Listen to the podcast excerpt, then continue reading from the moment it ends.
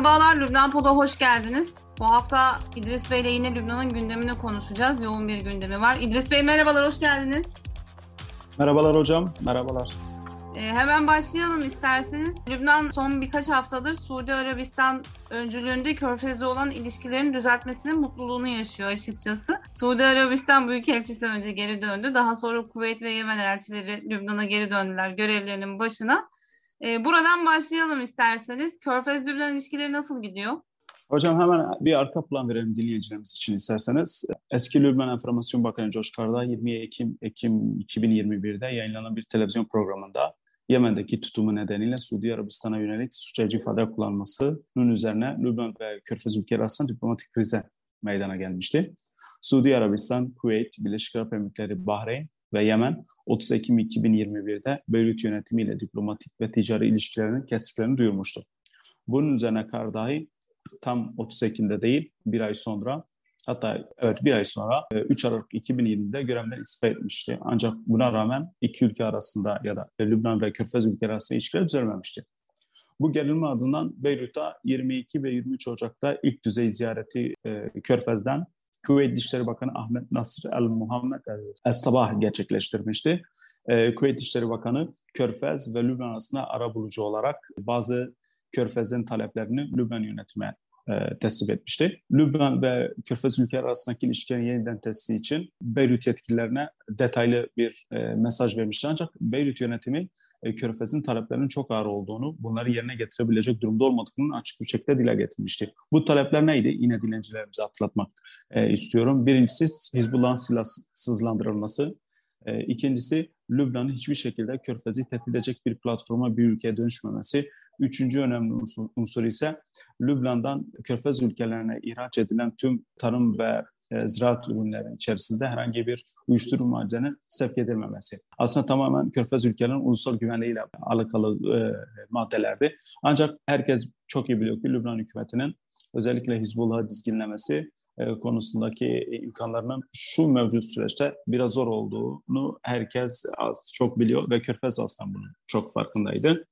Ancak Lübnan Başbakanı Necip Mikati 21 e, Mart'ta Körfez ülkelerinin talep ettiği tüm şartları yerine getirmeye hazır olduklarını, hiçbir şekilde düşmanlık beslemediklerini, ilişkileri her zaman iyi tutmak istediklerini, Arap dünyasının bir parçası olduklarını e, dile getirerek çok olumlu yönde mesajlar vermişti. Bunun üzerine de bu açıklamaların üzerine ilk önce Suudi Arabistan Dışişleri Bakanı, ardından Kuveyt Dışişleri Bakanı ve diğer ülkelerin, Körfez ülkenin Dışişleri Bakanlığı da Mikati'nin bu cevabına e, memnuniyetle karşılık vermişlerdi. Krizin çözümü için tarafların süreç içinde yaptığı olumlu açıklamalarından Suudi Arabistan ve Küveyt 7 Nisan'da, Yemen ise 8 Nisan'da büyük büyükelçiler yeniden Lübnan'a e, gönderme kararı aldı. Bu kararın ardından malumunuz Ramazan ayı olmasının dolayısıyla Suudi Arabistan Büyükelçisi Velid Buhari kendi konutunda bir iftar verdi. Bu iftara Lübnan'ın mevcut Başbakanı Necip Mikati, ABD'nin Beyrut Büyükelçisi, Dürzi lider Velid Can Polat, e, yine Lübnan Güçleri Partisi lideri Semih Caca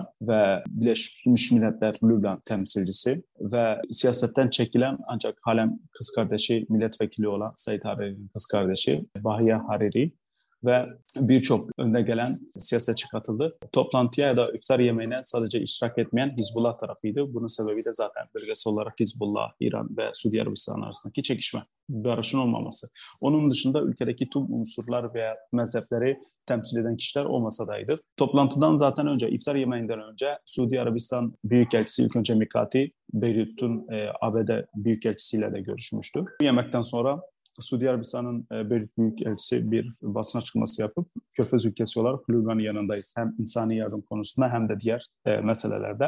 İftara hemen ardından yani iftarın olduğu günün hemen ardından Hizbullah lideri Hasan Nasrullah ABD ve Suudi Arabistan'ı suçlayıcı ifadeler kullandı. Hasan Nasrullah'a göre e, malumunuz Lübnan'da 15 Mayıs'ta bir genel seçimler var seçimlerin 15 Mayıs'ta değil de başka bir tarih ertelemesi talebinin olduğunu, Suudi Arabistan'ın bu yüzden ülkeye geri döndüğünü, Suudi Arabistan'ın bazı kaynakların 2006 yılında kendisine şunu söylediğini belirtti. Riyad yönetiminin Lübnan'daki seçimleri manipüle etmek için seçmenlere bir oy karşında 500 dolar ödediğini e, savundu. Aynı yöntemin e, Riyad tarafından tekrar 15 Mayıs seçimlerinde kullanabileceğini, çantalarla, diplomatik çantalarla Lübnan'a para getirilebileceğini ve bir oy karşılığında halka para dağıtabileceğini söyledi. İddia etti daha doğrusu Hasan Nasrallah.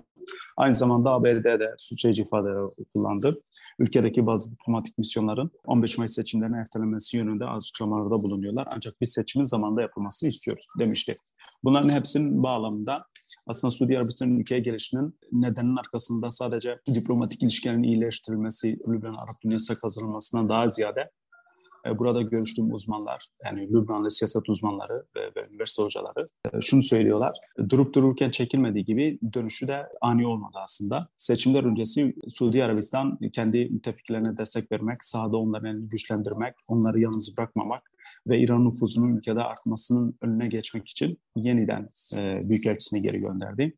Bu bağlamda e, Suudi Arabistan'ın ABD ve İran arasında olası bir nükleer anlaşmasına yakın olduğu görüşünde ve olası bir e, nükleer anlaşmasında Suudi Arabistan, İran'ın finansal olarak kendi e, desteklediği gruplara nasıl kolay bir şekilde para akışını sağlayabileceğini de biliyor.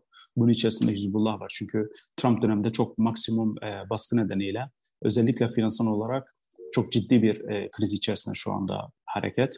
Aynı zamanda Hizbullah Lübnan'da 2019 yılında patlak veren e, krizden dolayı da finansal olarak başka bir kriz yaşıyor. E, bu yüzden e, İran ve ABD arasındaki olası bir nükleer anlaşmasının İran'ın elini bölgede güçlendireceğini ve Arap dünyasına müdahalesinin daha da artacağını, bunun içerisinde de en kritik bölgenin Lübnan olduğu kanaatinde.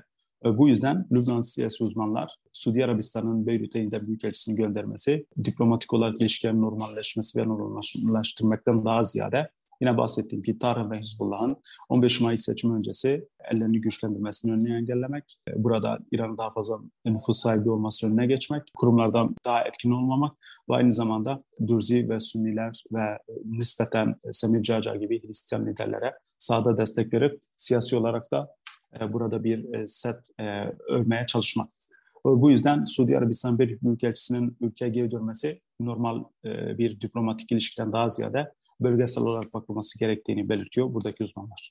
Evet yine birçok paradoksu içeren e, bir gündemmiş gerçekten. Çünkü öncelikle Mikati'nin iftar yemeğinde Dorothy Shia'nın bulunması Amerika'nın Beyrut Büyükelçisi'nin zaten Amerika'nın Beyrut Büyükelçisi Dışişleri Bakanı gibi hareket ettiği için uzun zamandır. Belki buna şaşırmamak lazım. Ancak yani Hizbullah'ın yemekte olmaması Nebi Ber'in de sadece Ziraat Bakanı'nı göndermiş olması e, aslında yemekteki ağırlığı da bölgesel ağırlığı da gösteriyor. Benim dikkatimi çeken ikinci kısım ise Suudi Arabistan'ın geri dönüşündeki sebeplerden bir tanesi olarak İran'ın nüfuzunu biraz azaltmak.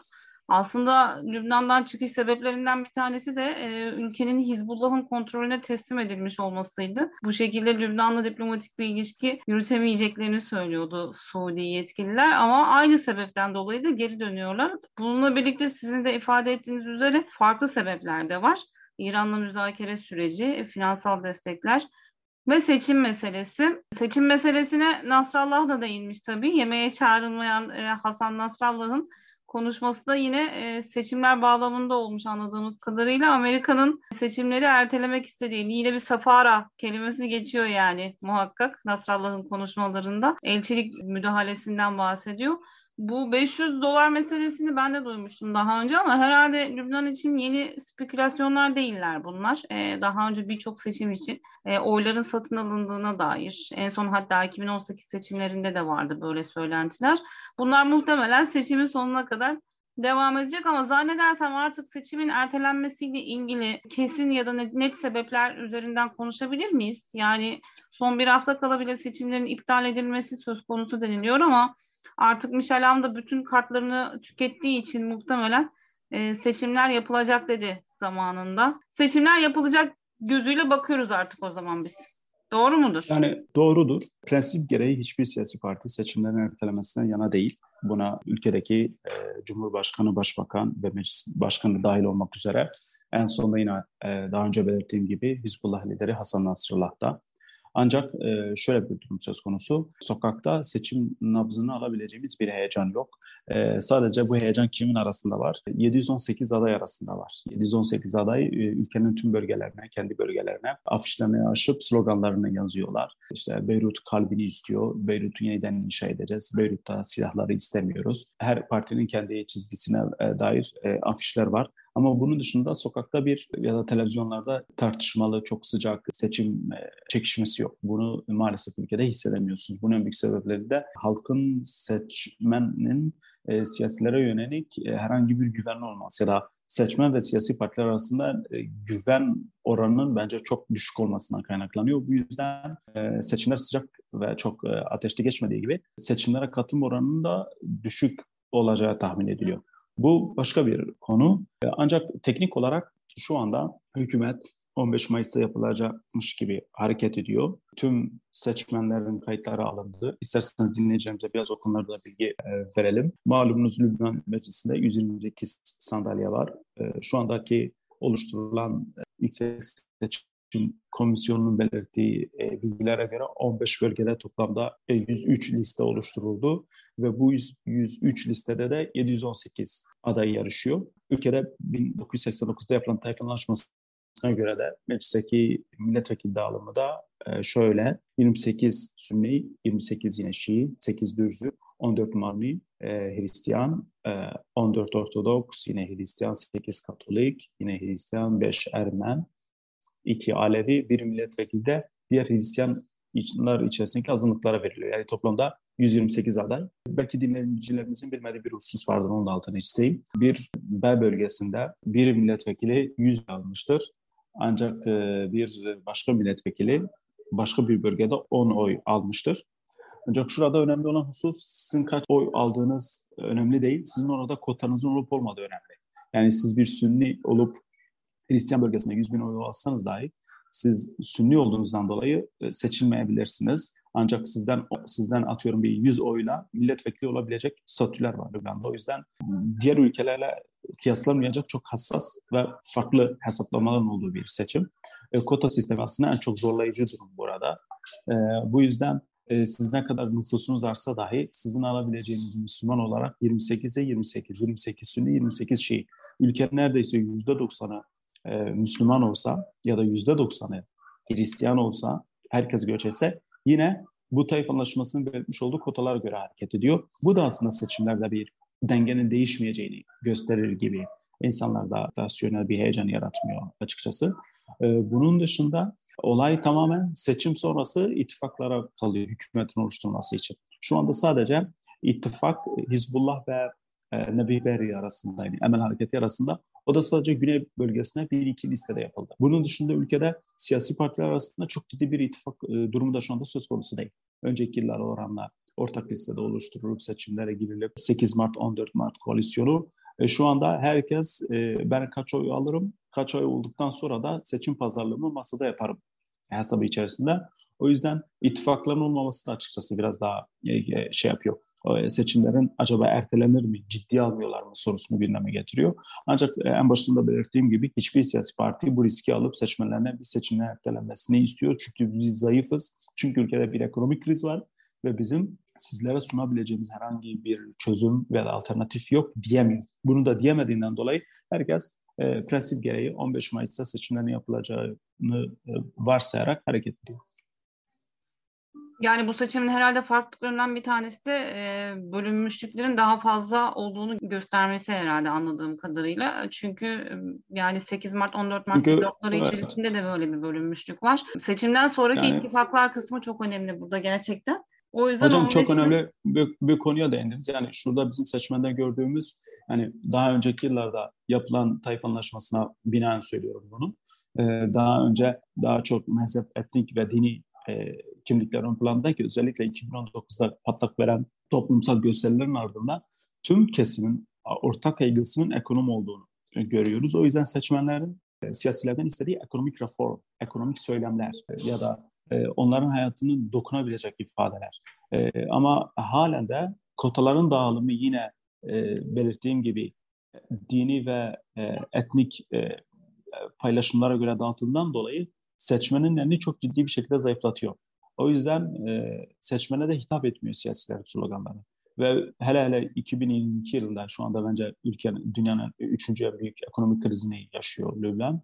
Ee, yüzde, ülkenin yüzde 80'i yoksulluk sınırında, askeri ücret 30 e, dolar civarında, yüzde 44 oranda bir işsizlik var. Ülkede sadece 2 saat elektrik var. Ee, önünü alan pasaportunu çıkartabilen göç etmeye çalışıyor.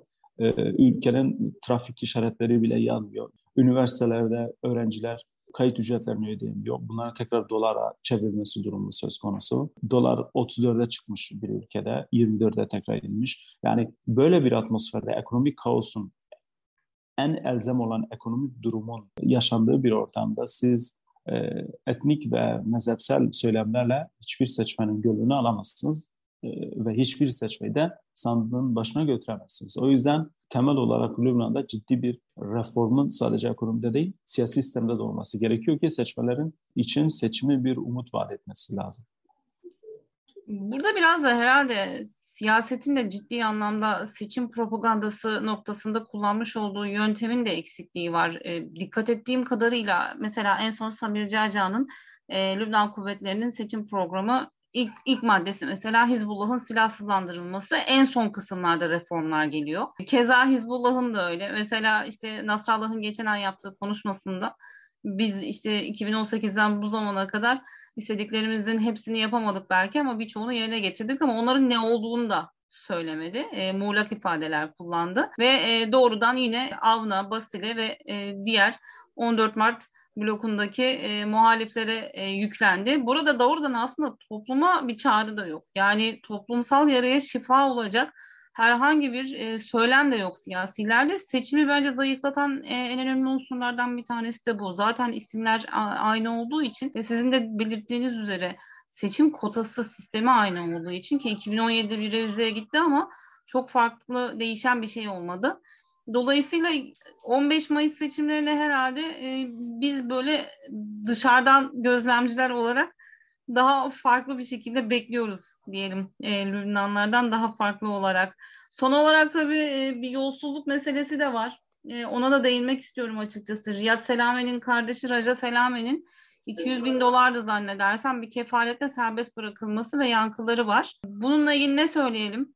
Hocam malumunuz e, İsviçre Lüksemburg, Almanya, Fransa gibi Avrupa ülkelerindeki birçok e, başsavcılık Lübnan'ın yaklaşık 30 yıldır Merkez Bankası'nın başkanlığını yürüten Riyad Salam hakkında para aklama, yolsuzluk nedeniyle dava açmıştı.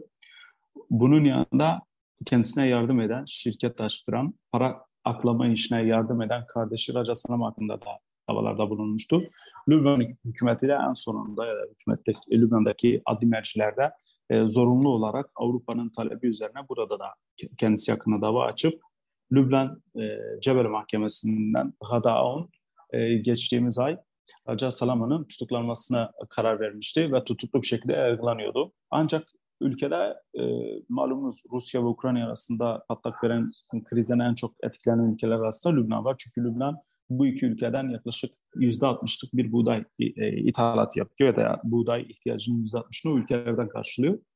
E, savaş patlak verdikten hemen sonra e, Ekonomi Bakanı Emin Salam şöyle bir açıklama yapmıştı. Yaklaşık bir aylık bir buğday stokumuz var ve gerçekten bu bir ay, bir ay geçti savaşın üzerine bir aydan daha fazla geçti ve Lübnan'ın da buğday stoku bitti. Normalde Lübnan'da daha önce yakıt ve buğday e, Merkez Bankası tarafından sübvanse ediyordu. Ancak Merkez Bankası'nın hakkında yolsuzluk davalarının açılması, siyasi partiler tarafından köşeye sıkıştırılması ya da yalnız bırakılması ya da eski ortakları tarafından sahiplenmemesi nedeniyle bir e, öfkesi ya da bir tepkisi vardı. E, bu yüzden Merkez Bankası buğday satışı için gerekli fonu ya da yardımı çıkartmıyordu. Son 5 gün içerisinde Lübnan'da fırınlar kepenk kapatmaya başladı. Ekmek çıkartmamaya başladı ve ülkede e, ekmek fiyatları arttığı gibi insanlar Ramazan ayında ekmek bulamadı. Merkez Bankası'ndan da herhangi bir cevap gelmedi. Ekonomi Bakanı da topun tamamen kendilerinde olmadığını, bunu Merkez Bankası'nın atması gerektiği atması gereken bir adım olduğunu söyledi. Merkez Bankası daha sonra da 15 milyon dolarlık bir bütçe ayırdıklarını Ekonomi Bakanlığı'na bu parayı verdiklerini ve buğday alımının yapabileceğini söylediler. Hatta Ekonomi Bakanı şöyle bir detay paylaşmıştı. Gemiler Lübnan limanına yanaşmak üzere, yanaşmaya hazırlar. Ancak parasının ödenmesi gerekiyor buğday. Yani buğday Akdeniz'de. Bu açıklamadan hemen sonra da ertesi gün 15 milyon dolarlık bunun açıklamasından sonra e, Raja Salame'nin yani Merkez Bankası'nın e, kardeşinin kefaletle serbest bırakıldığı haberi geldi. Ancak şunun da altını çizmek gerekir. Acaba bu 15 milyon dolarlık yardım fonunun verilmesiyle kardeşin serbest bırakılması ne kadar bağlantılı? Onu da sonra ileriki süreçlerde biz de öğreneceğiz. Ancak şu an görünen o ki buğday krizinin yine e, ülkede e, yolsuzluk nedeniyle e, yargılanmak istenen Merkez Bankası Başkanı ve kardeşine yaradığı Doğru. Yani e, bir şekilde fatura Lübnan halkına kesiliyor anladığımız kadarıyla. Yolsuzluk zaten Lübnan'ın müzmin problemlerinden bir tanesi, kronik sorunlarından bir tanesi, kuruluşundan beri belki var olan bir sıkıntı ve son e, krizle birlikte de buğday kriziyle birlikte de yine Lübnan halkının problem yaşayabileceği, sıkıntı çekebileceği bir noktaya geldi. Çok teşekkür ederim sunduğunuz katkılar için İdris Bey. Ben de teşekkür ederim. Sağ olun. Önümüzdeki yayında görüşmek dileğiyle diyelim o zaman. Lübnan Pod'dan bu haftalık bu kadar. Hoşçakalın.